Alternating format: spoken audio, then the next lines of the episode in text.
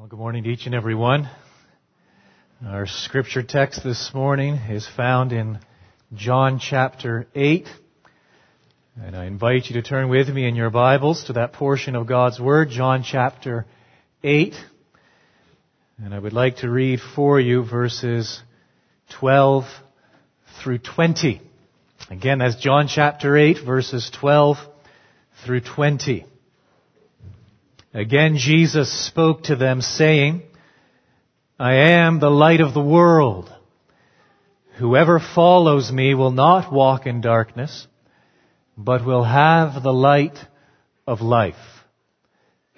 So the Pharisees said to him, You are bearing witness about yourself. Your testimony is not true.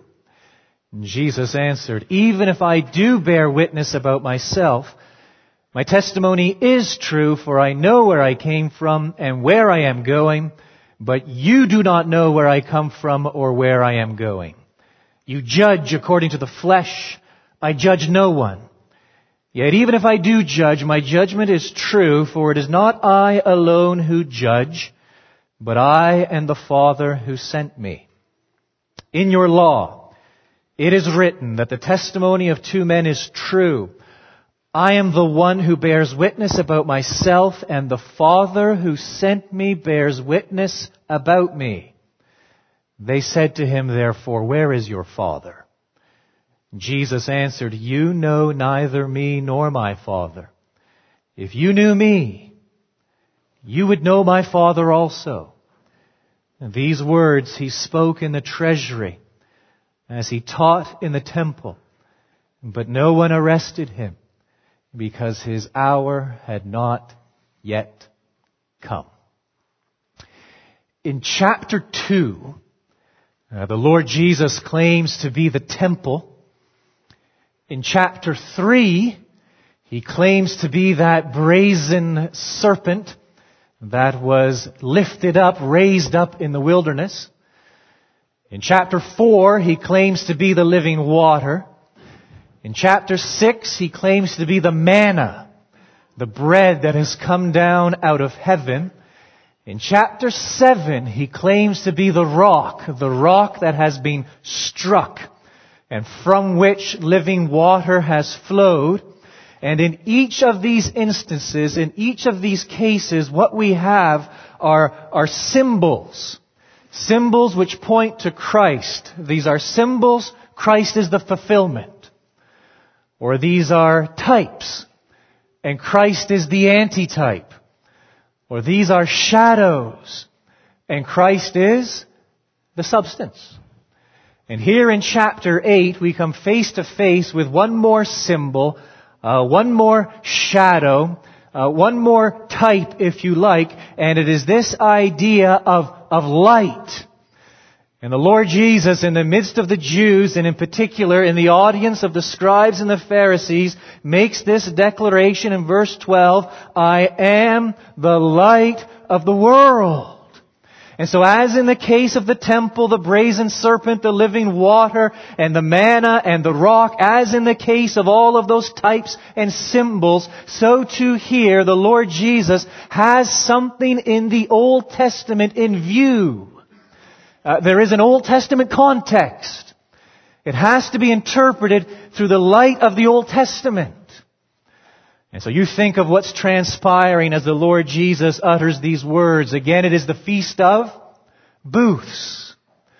And the Feast of Booths during the, the calendar, during the course of the year of the nation of Israel was that time when they gathered in Jerusalem to celebrate, to commemorate, to remember how God had cared for them, provided for them, and led them out of Egypt through the wilderness to the promised land.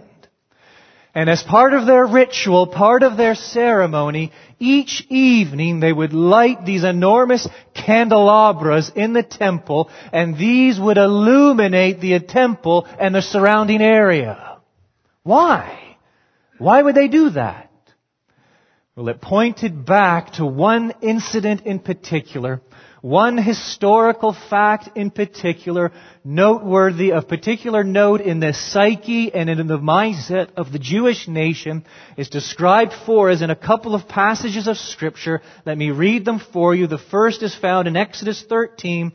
The Lord went before them by day in a pillar of cloud to lead them along the way, and by night in a pillar of fire to give them light.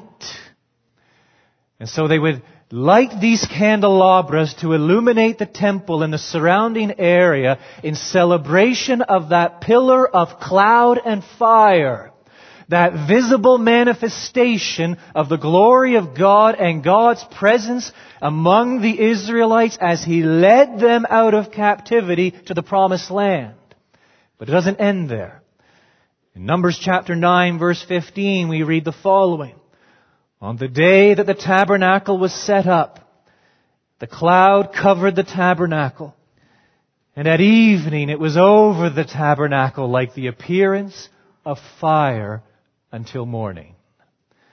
And so there is, there is in the history of the nation of Israel this, this event of, of unspeakable significance when God Himself, God Almighty, dwelt among His people, led His people, descended upon the tabernacle, later upon the temple, and he did so in this pillar of cloud, this pillar of fire. It has a term, it is referred to as the Shekinah glory.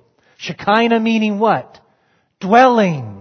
God's dwelling glory. And here God, through this visible manifestation of His glory, dwelt in the midst of His people, cared for His people, guided His people, watched over His people, and here is this, during this yearly, annual celebration of the Feast of Booths, they would light these candelabras, celebrating, pointing back to that pillar of cloud and fire, and in that context, in the midst of that celebration, the Lord Jesus stands up and He says, I am the light of the world. What's He saying? It's obvious, isn't it? Just as the temple points to me, just as that brazen serpent lifted up in the wilderness points to me. Just like the manna that God gave you in the wilderness points to me. And, just like that rock which was struck at Meribah from which flowed that water points to me, so too this light points to me. You, you, you celebrate God's dwelling presence, the Shekinah glory. Well, listen, listen carefully and listen good. I am the light of the world. That's quite the claim. Now, what do the Jews think of it? Uh, they are less than enthusiastic. I think that's a good way to put it. Verse 13. So the Pharisees said to him, you are bearing witness about yourself. Your testimony is not true. Talk is cheap, I suppose, is what they're getting at. Anybody could stand up and make an outlandish claim like that. You're a lone voice, a lone cry in the wilderness, if you like. Uh, you're making these audacious claims. You're bearing witness about yourself. Well, there's nothing to validate your witness. There's nothing to validate your testimony. Why would we believe you? And to that, the Lord Jesus makes a threefold response beginning in verse 14. And basically what he does is he makes three appeals three appeals. He appeals to, to three things as a counter argument against their accusation. And so first of all, he appeals in verse 14 to his divine, his own divine authority. Look at it, verse 14. Jesus answered, Even if I do bear witness about myself, my testimony is true. Why? For I know where I came from and where I am going. That takes us right back to chapter 7. When the Lord Jesus first appeared in Jerusalem, when he first appeared in the midst of the Feast of Booths, in the middle of the celebrations, in the midst of the week, and he began to teach in the temple, the Jews came to him, and immediately the point of debate, the point of issue between the Jews and the Lord Jesus was the question as to his authority. And so the Lord Jesus demonstrates his authority. He gives a, a, very detailed defense of his authority by explaining where he has come from and where he is going. I have come from my Father I am going to my Father. In other words, it is God who has sent me, and if it is God who has sent me, then my teaching is not mine, it is God's. Therefore, I have full authority. Therefore, my testimony is true. That's his first appeal to his own divine authority. And then he makes a second appeal, still in verse 14, and it carries on into verse 15. He appeals to their carnal understanding. Look at that, right there in verse 15. But you do not know where I come from or where I am going. In other words, you do not acknowledge my divine origin. You do not recognize that I have been sent from my Father, from God Himself. Here's your problem, verse 15. You judge according to the flesh. Fallen human nature human nature riddled with sin. And because you are dead in your sin, you are dead in your trespasses and sins, you judge carnally, you judge in the flesh. He already went down this road in chapter 7 verse 24 telling them that they judge by outward appearances. They lack the necessary spiritual judgment to understand who He is. And because they don't understand, because they judge and they discern according to their own sinful flesh, their own sinful nature, they don't know where he has come from. They don't know where he is going. In other words, they don't understand that he is sent from God. And because they don't acknowledge that he is sent from God, they do not recognize his divine authority. And because they do not recognize his divine authority, therefore they reject his testimony. They follow that. And so the Lord Jesus is making the point, and I've made the point here before, I'll make it again. Look it. The issue is not proof. There is a huge difference, these are miles apart, a huge difference between proof and persuasion. The issue is not proof, the issue is persuasion. You're dead in your sin and you will not see that which you do not want to see.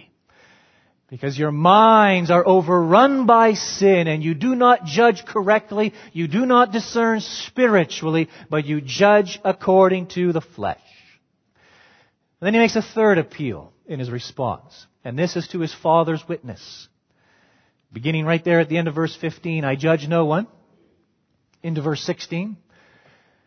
Yet, even if I do judge, my judgment is true. Why? For it is not I alone who judge, but I and the Father who sent me. In your law, Deuteronomy chapter 19 verse 15, in your law, it is written that the testimony of two men is true. Well, verse 18, I am the one who bears witness about myself. That's one witness. Verse 18, carrying on and the Father who sent me bears witness about me. So there you have it. Two witnesses. The law itself confirms that what is testified to, that when two witnesses gather and they agree and they bear witness that their testimony is true, well here are two witnesses. I am one God the Son. Here is another God the Father. And the Father bears witness. The Father testifies of me. Well, how does the Father do that? How does the Father bear witness? And again, the Lord Jesus has already been down this road with them. Just turn back a few pages in your Bibles to John chapter 5. And there he articulates so clearly that the Father has borne witness concerning the Son, concerning the identity of the Lord Jesus Christ, concerning the authority of the Lord Jesus Christ. He has done so in the first instance through the signs Look at John chapter 5 verse 36. But the testimony that I have is greater than that of John. For the works, or the signs, that the Father has given me to accomplish, the very works that I am doing, bear witness about me that the Father has sent me. He raises the dead. He heals the sick. He casts out demons.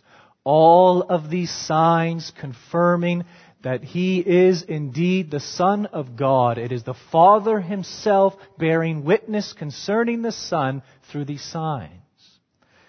And yet still in chapter 5, the Father bears witness, secondly, through the Scriptures. Verse 39. You search the Scriptures, the Old Testament, because you think that in them you have eternal life. And it is they that bear witness about me. In other words, all that God my Father has revealed in scripture, going right back to the first messianic promise in Genesis 3:15, all the way through those promises given to Abraham concerning his son, his seed, all the way to David and those promises concerning his son, his seed, and then all that you read when you open up the prophets concerning the son, the servant, the branch, all of this bears witness to me. It is the Father's testimony. It all points to me and finds its meaning, its significance in me. And so you, you question my testimony, right back to verse 13. You challenge, you challenge my integrity, you challenge my witness. Well, here is my response. Three appeals. First of all, to my own authority. I have come from God, I am going to God, I am sent from the Father. And therefore all that I say is simply what I have heard from the Father. My teaching is not mine. It is the Father's. But he appeals secondly to their carnal understanding. The reason you don't get that, the reason you don't perceive it, the reason you don't understand it, the reason you don't see it is because you judge according to the flesh. You're dead in your sin. And then he makes this third appeal to this twofold witness. Yes, his own witness, but supported by the witness of the Father through the very signs he performed and through the very scriptures that have been given.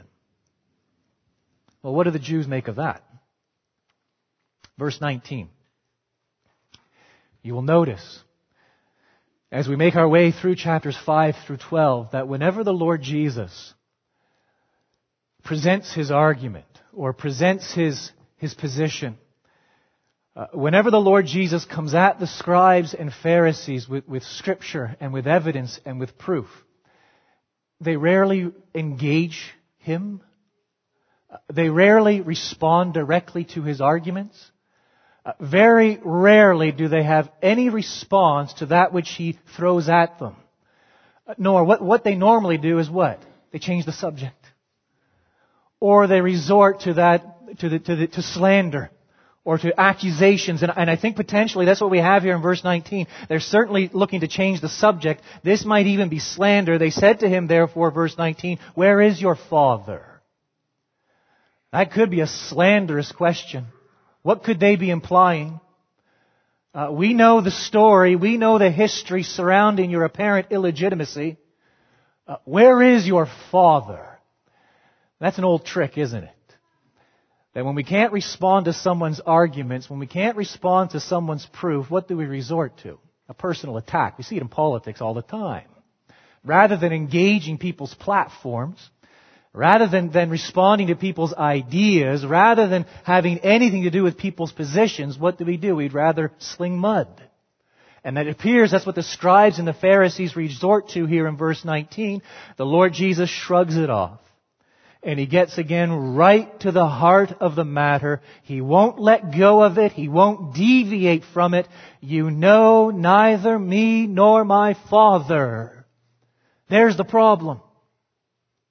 If you knew me, you would know my Father also. I think it, R.C. Sproul, I've heard him say it once or twice. I don't know if he coined the phrase, but it's a good one. I've heard him say, those convinced against their will hold their first opinion still. That's the scribes and the Pharisees. They will not see what they do not want to see because of their sin and because sin has such a grip and hold upon them. That's the content of verses 12 through 20 of John chapter 8. What I want to do this morning is go all the way back to verse 12. I think this is the, the gem that we need to focus in on this morning. And you will have noticed that as, as Chris led us this morning and, and, and in the songs and hymns and, and the emphasis that was there in the scripture reading as well on this great truth that God is light, the Lord Jesus is light. Right here in verse 12 we have this gem of a statement, this great claim, this great declaration, I am the light of the world. Whoever follows me will not walk in darkness, but will have the light of life. Now, before we get to the, the, the nitty gritty, the content of that verse, we need to acknowledge, or, or the verse will just fly right over our heads. We need to acknowledge that this verse, Christ's claim, ha- has a very clear, obvious implication, does it not? When the Lord Jesus says, I am the light of the world, whoever follows me will not walk in darkness, but will have the light of life, it implies what? That we are in darkness. If we don't grasp that, if we don't have our minds around that, then the words of the Lord Jesus become, become meaningless. We must, we must understand the, what Christ's words imply, namely this, that man sits in darkness. Now that, that is extremely difficult for us to accept. It is extremely difficult for us in the West to accept. Why? Because we in the West live with what David Wells has rightly called, and listen, listen closely to this, what David Wells has rightly called the illusions of progress, or progress. I'm going to stick with progress. The illusions of progress. And what does he mean by these illusions of progress? What is he talking about? We can communicate with one another using cell phones and Blackberries. We can access an incalculable amount of information via the internet at a mere touch of a key. We can travel halfway around the world in a matter of hours. We can transplant hearts and kidneys. We can build bridges that traverse the water below and towers that reach the clouds above. We can send spacecraft into the far reaches of the galaxy to take pictures. We can harness the power of water and wind. We can harness the energy of an atom. And it goes on and on. And what we have in these things is the illusion of progress. Because as we look at these things, we conclude what? We're advancing. We're evolving. We're moving forward. We're making progress. But the point is this, these things in and of themselves are illusions. These technological advancements with which we live and from which we derive this false sense of advancing and progressing are actually illusionary.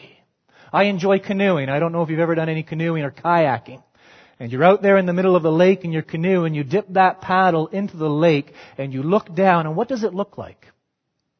It looks like the paddle is jutting out at a right angle from the canoe.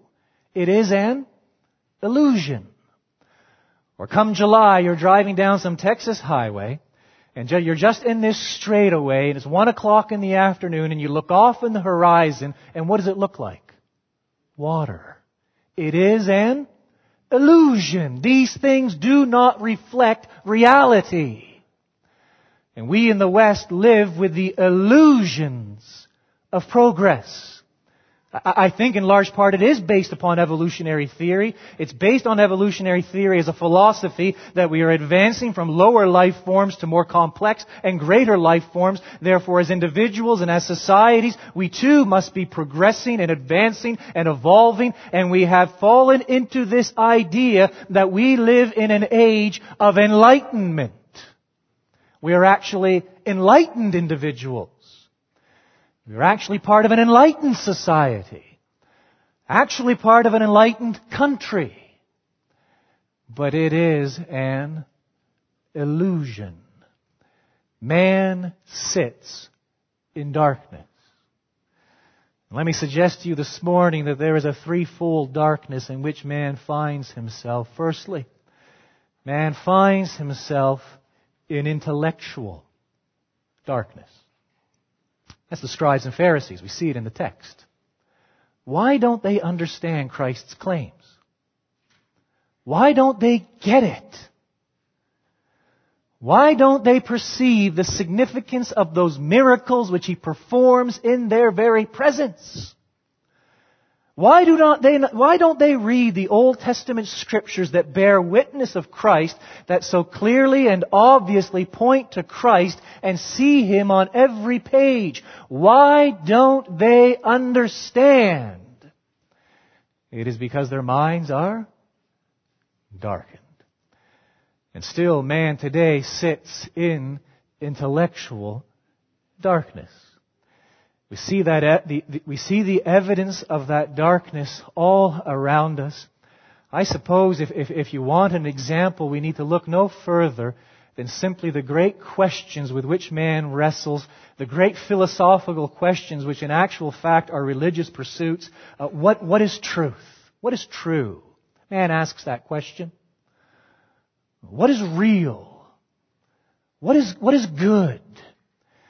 And as we look at philosophy and as we look at man's intellectual state, particularly in the West, we find that as he has wrestled with these questions, he has hit up against a brick wall. Why? Because he has relegated God to the periphery. He has, he has reasoned to himself that the God hypothesis is no longer necessary to answer the great ultimate questions of life. And the moment man relegated God to the periphery and sought the answers to these questions, questions of ultimate reality. What is true? What is knowledge? What is real? What is good?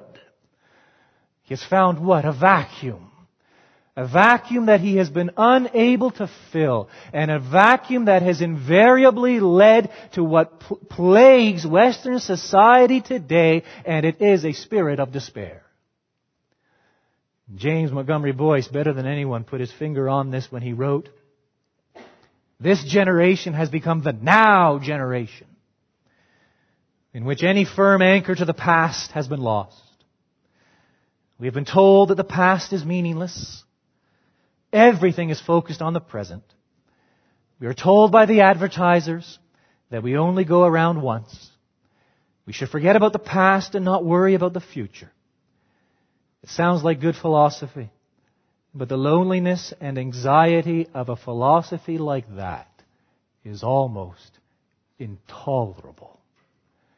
And yet there man sit, sits in his philosophical, in his intellectual darkness, unable to see the forest for the trees.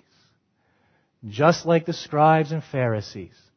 I, have thought about this a lot. What it would have been like to have sat there in the presence of the Lord Jesus, to have known the Old Testament scriptures like the scribes knew the Old Testament scriptures, to have seen the signs and wonders and miracles performed by the Lord Jesus.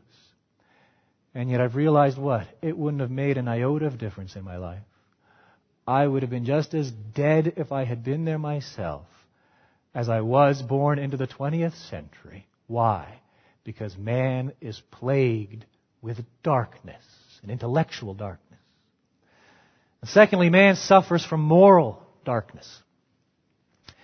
That's true of the scribes and Pharisees. I don't want to throw stones, but uh, we see their moral failure quite clearly in John chapter 8. It, it starts right at the beginning of the chapter when they bring that woman caught in adultery.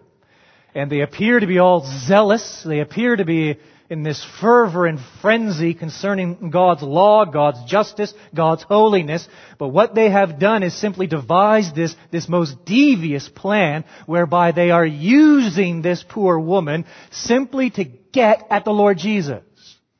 Looking for some reason, some motive, some excuse to arrest him so that they might do what? They might put him to death. They might kill him. And in this we see their blindness, their blindness to their own moral depravity, their blindness to their, own, the, own, their, their, the darkness of their own hearts. And as we look around at society today, and as we look around at man today, and as we look at our own lives and into our own hearts today, we see, do we not, the prevalence of this moral darkness, ethical darkness. We see it we see it on, on, on a, on a big scale, for lack of a better word, a, a scale that uh, hangs over society, even at a, at a political level. I, I am in no way, I'll proceed cautiously here, I am in no way criticizing the office of the president, but I was, I was, I was alarmed by not only, not only what has happened in, in, in recent weeks, some of the decisions that have been made, but alarmed by some of the statements accompanying those decisions. And so you know as well as I do that the President has repealed the ban on funds for embryonic stem cell research. And that decision was accompanied with this two second soundbite. Science, not ideology, will chart the course. Think about it for a moment. Science, not ideology, will chart the course. Someone please tell me what is charting the course of science. There is this idea that scientists are these bastions of impartiality. They most certainly are not. They approach their discipline like anyone else with a multitude of presuppositions, assumptions, and biases. What ideology is guiding science? What standard of morality? What ethic is guiding the scientist. It's Francis Schaeffer, who had his finger on the pulse of Western man better than anyone who wrote, without the absolute line, without the absolute line which Christianity gives of the total uniqueness of man, people have no boundary line between what they can do and what they should do. And that is where we find ourselves today. Ethical, moral darkness. We see it on that scale. Even closer to home, we see it in our own hearts. We see it in our fellow man. And Charles Colson, to that end, has written, in the name of the right of a woman to control her own body, 1.5 million unborn children are murdered in the United States each year. More humans have been disposed of in the U.S. since the legalization of abortion in the 70s than in the Holocaust in World War II. In this, the most educated and technically advanced society the world has ever known, we have a divorce rate that has had increased steadily for decades, soaring crime rates, widespread child abuse, countless shattered families. As a nation, we have been blessed with unprecedented material abundance. But what it has produced is a boredom so pervasive that drug use is epidemic. And this, this next statement I found just startling. Drug and alcohol rehabilitation is the fastest growth industry in America. That speaks of moral darkness, ethical darkness whereby we find not only our minds and our ability to reason when it comes to ultimate reality and things of, of, of, a spiritual, eternal nature skewed and distorted, but we find too our hearts in the grip of sin, whereby it manifests itself in all sorts of sins, and we don't need to throw stones. We don't need to look at that individual. We don't need to look at that group. We need to look no further than ourselves. And we find within us what? Such propensity for evil. And such selfishness and self-centeredness. And in this we see the darkness and blackness of our own hearts. The darkness, the very darkness in which we sit. And thirdly, let me suggest to you this morning that man finds himself in the grips of a spiritual darkness. And this is the root cause of that intellectual darkness. It is the root cause of that moral darkness. It is a spiritual darkness. We see it in the scribes and Pharisees. Look at verse 19. They said to him, therefore, where is your father? Jesus answered, You know neither me nor my Father. If you knew me, you would know my Father also.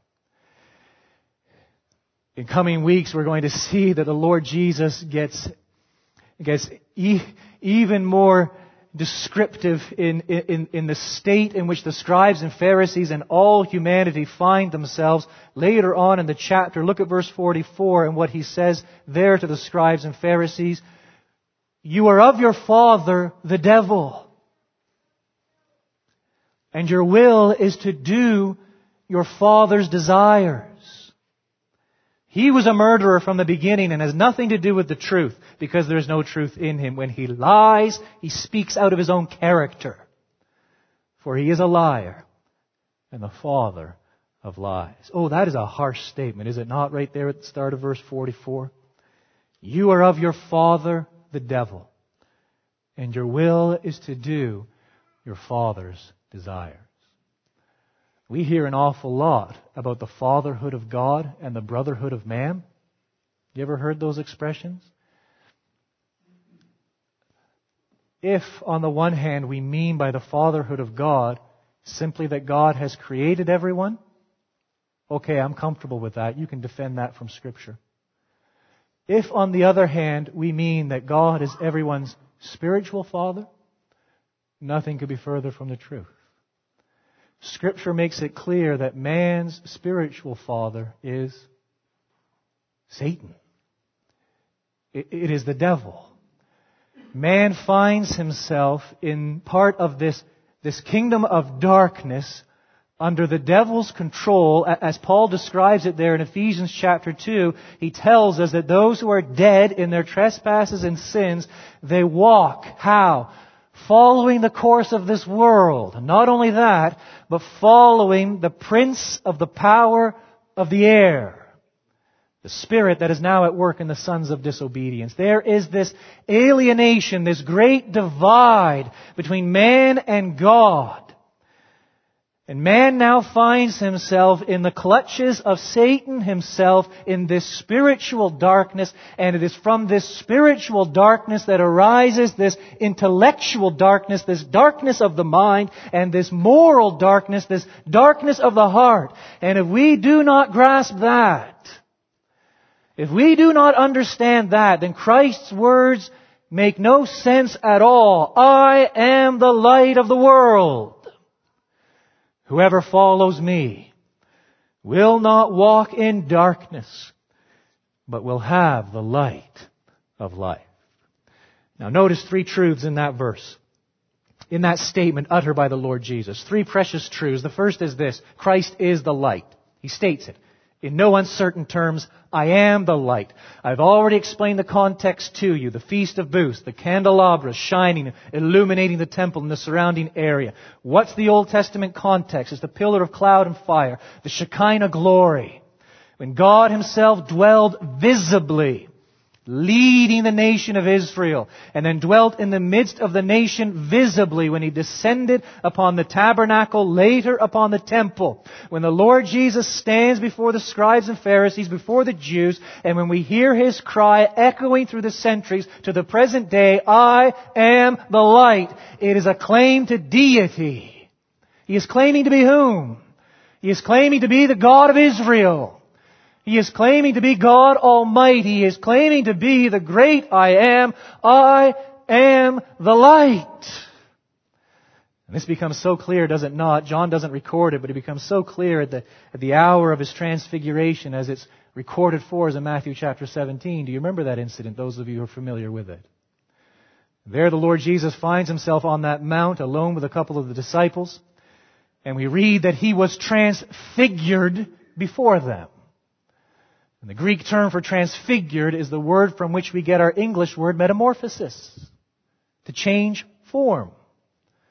And so we use it in reference to those insects and amphibians that begin life as a larva and then transform into something beautiful. The most obvious example, I suppose, that of the caterpillar. Goes through metamorphosis, a change in form. And it emerges from that cocoon as a beautiful butterfly. Well, there you have it on the Mount of Transfiguration. The Lord Jesus is transformed. It is but a temporary transformation, but it is a very real transformation. And Matthew tells us that his face shone like the sun, speaking of his radiance and brilliance, that his clothes became as light, or as Mark says, intensely white, or as Luke says, dazzling white. And there we see the light shining through the veil of Christ's humanity, the Shekinah glory, the one who is the light. But as if that weren't enough, this cloud descends upon the mountain. Now in your mind, you should already be going back to what? The Old Testament context, the Shekinah glory. When that pillar of cloud and fire guided the nation of Israel descended upon the tabernacle or the temple later when it was constructed, filled the holiest of holies as God dwelt in the midst of his people. And then years went by and Ezekiel saw that awful vision, did he not? What did Ezekiel see? He saw the Shekinah glory departing from the temple. God departing from the midst of the nation of Israel. And for close to 500 years, there's nothing. And then all of a sudden, the Lord Jesus enters the scene. And he stands upon this mount and is transfigured in the presence of Peter, James, and John, joined by Moses and Elijah. And the cloud descends, reminding us of the Shekinah glory. And there is a temporary, temporary setting aside of the veil of Christ's flesh and a temporary disclosure of the indwelling Shekinah, the glory of his Godhead. I am the light. Now let me say something here that I think is extremely important. It may not, it may not be important for all of us, but certainly for some of us, and it may be important to you at some point. I'm alarmed, alarmed today by, by, by the conversations that are taking place among Christians, Jews, and Muslims concerning the fatherhood of God. Even some so-called evangelicals saying that yes, we have different opinions about God, but basically in the final analysis, we all worship the same God. When the Lord Jesus says, I am the light, and when the Lord Jesus says later in verse 19, you know neither me nor my Father, if you knew me, you would know my Father also. What is the inescapable conclusion that we must take from that? There is no knowledge of God apart from the Lord Jesus Christ. He is the light. He is the true light. And let me, I will, I will say this in the strongest terms, and I hope, I hope loving, compassionate terms this morning. If you and I are not worshiping God revealed in the flesh, the Lord Jesus Christ, we are worshiping an idol. An idol.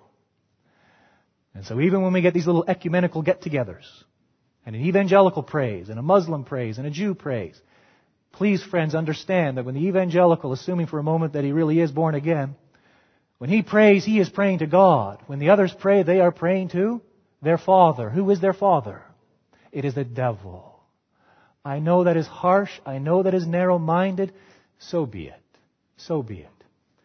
Because Christ makes it so clear, un, he's unequivocal, and, and, and, there is, there is, there's, there's no room for jostling or maneuvering here. This is an absolute claim. I am the light. If you knew me, you would know my Father also. But the second truth I want you to notice is this. He says, I am the light of the world. I take great comfort in that this morning. Christ is the light of the world. When you think back to the Shekinah glory, the pillar of cloud and fire, God dwelt in the midst of whom? The nation of Israel. And the Shekinah glory was restricted to whom? The nation of Israel. And God led the nation of Israel. God filled the, the tabernacle and the temple, the holiest of holies, which was there in the midst of the nation of Israel. And now the Lord Jesus enters the scene and he declares and he makes it so clear. I am the light of the world. Not restricted to the Jews but a light to the world. You could go right back to John chapter 1 verse 29, the cry of John the Baptist, Behold the Lamb of God who takes away the sin of the world. Not just for Jews. You can fast forward to John 3.16, For God so loved the world that He gave His only begotten Son. You can fast forward into chapter 4 when the Lord Jesus meets that woman of Samaria by the well. And she goes and she shares this great news with the other Samaritans and they come back and they declare, we know that this is indeed the Savior of the world. It's not restricted to ethnicity. But you think of what we once were. Paul makes it clear in Ephesians chapter 2. He tells us that we were separated from Christ. We were alienated from the commonwealth of Israel. We were cut off or separated from the covenant of promise. Without hope, without God. Now the Lord Jesus makes this great and wondrous declaration. I am the light of the world. You think of old Simeon and his cry in Luke chapter 2, My eyes have seen your salvation, that you have prepared in the presence of all peoples a light for revelation to the Gentiles and for glory to your people, Israel. Or you think of what Matthew records as the Lord Jesus enters the region of Zebulun and Naphtali, Galilee of the Gentiles. And Matthew writes, so that what was spoken by the prophet Isaiah might be fulfilled. The people dwelling in darkness have seen a great light. And for those dwelling in the region and shadow of death, on them a light has dawned. Another third truth I want you to notice this morning. Still in verse 12. Christ is the light of life. I am the light of the world. Whoever follows me will not walk in darkness, but will have the light of life. Simply put, a light serves two functions, doesn't it? You enter your house late at night, it's dark, what's the first thing you do? turn on the lights to illuminate the room. You go out in your car late at night. What's the first thing you do after starting up the engine? You turn on your headlights to illuminate so you can see where you're going. Well, so too Christ is the light. He illuminates. He is the true light that imparts truth, shows us the way, leads us into salvation. And yet secondly, light serves another function, doesn't it? It enlivens. It gives life. Without light, what would happen to the flowers that you've planted in your garden? What would happen to all vegetation? It would die. Without light, we would die. Without light, this world, this earth would fall into chaos. And so too, Christ is the light of life. He is the life-giving light. He is the source of spiritual life. That by leading us into the truth, and revealing God to us and showing our sin to us and helping us to understand what He accomplished at Calvary's cross when He died for sinners and by bringing us to saving faith, trusting in Him alone for salvation, He imparts life whereby we're brought into fellowship with God. And that spiritual life leads to eternal life. J.C. Ryle writes, He will not be left in ignorance, like so many around him. He will not grope in doubt and uncertainty, but will see the way to heaven, knowing where he is going. He will feel within him the light of God's countenance shining on him. He will find in his conscience and understanding a living light, which nothing can quench. The lights with which many please themselves will go out in the valley of the shadow of death. But the light that Christ gives will never fail. Now there is one final detail, and perhaps you noticed it. I'm sure you did. I am the light of the world. Whoever follows me will not walk in darkness, but will have the light of life. You see, there is a qualification, isn't there? There is a requirement. A couple of weeks ago, I was speaking with an individual here in Glen Rose, and this individual shared with me that she is a universalist. Do you know what I mean by that? Everyone will be saved in the end. What does the Lord Jesus say? I am the light of the world. Whoever follows me will not walk in darkness, but will have the light of life. And so you think back, think back to the Shekinah glory, the dwelling glory of God, and think back to that pillar of cloud during the day, the pillar of fire during the night, and how the Israelites had to follow that Shekinah glory. And if they failed to follow the pillar of cloud and the pillar of fire, they perished. And the same is true today. Yes, the promise is there. We will not walk in darkness. Yes, amen. We will have the light of life. Yes, that's fantastic. Christ is the light of the world.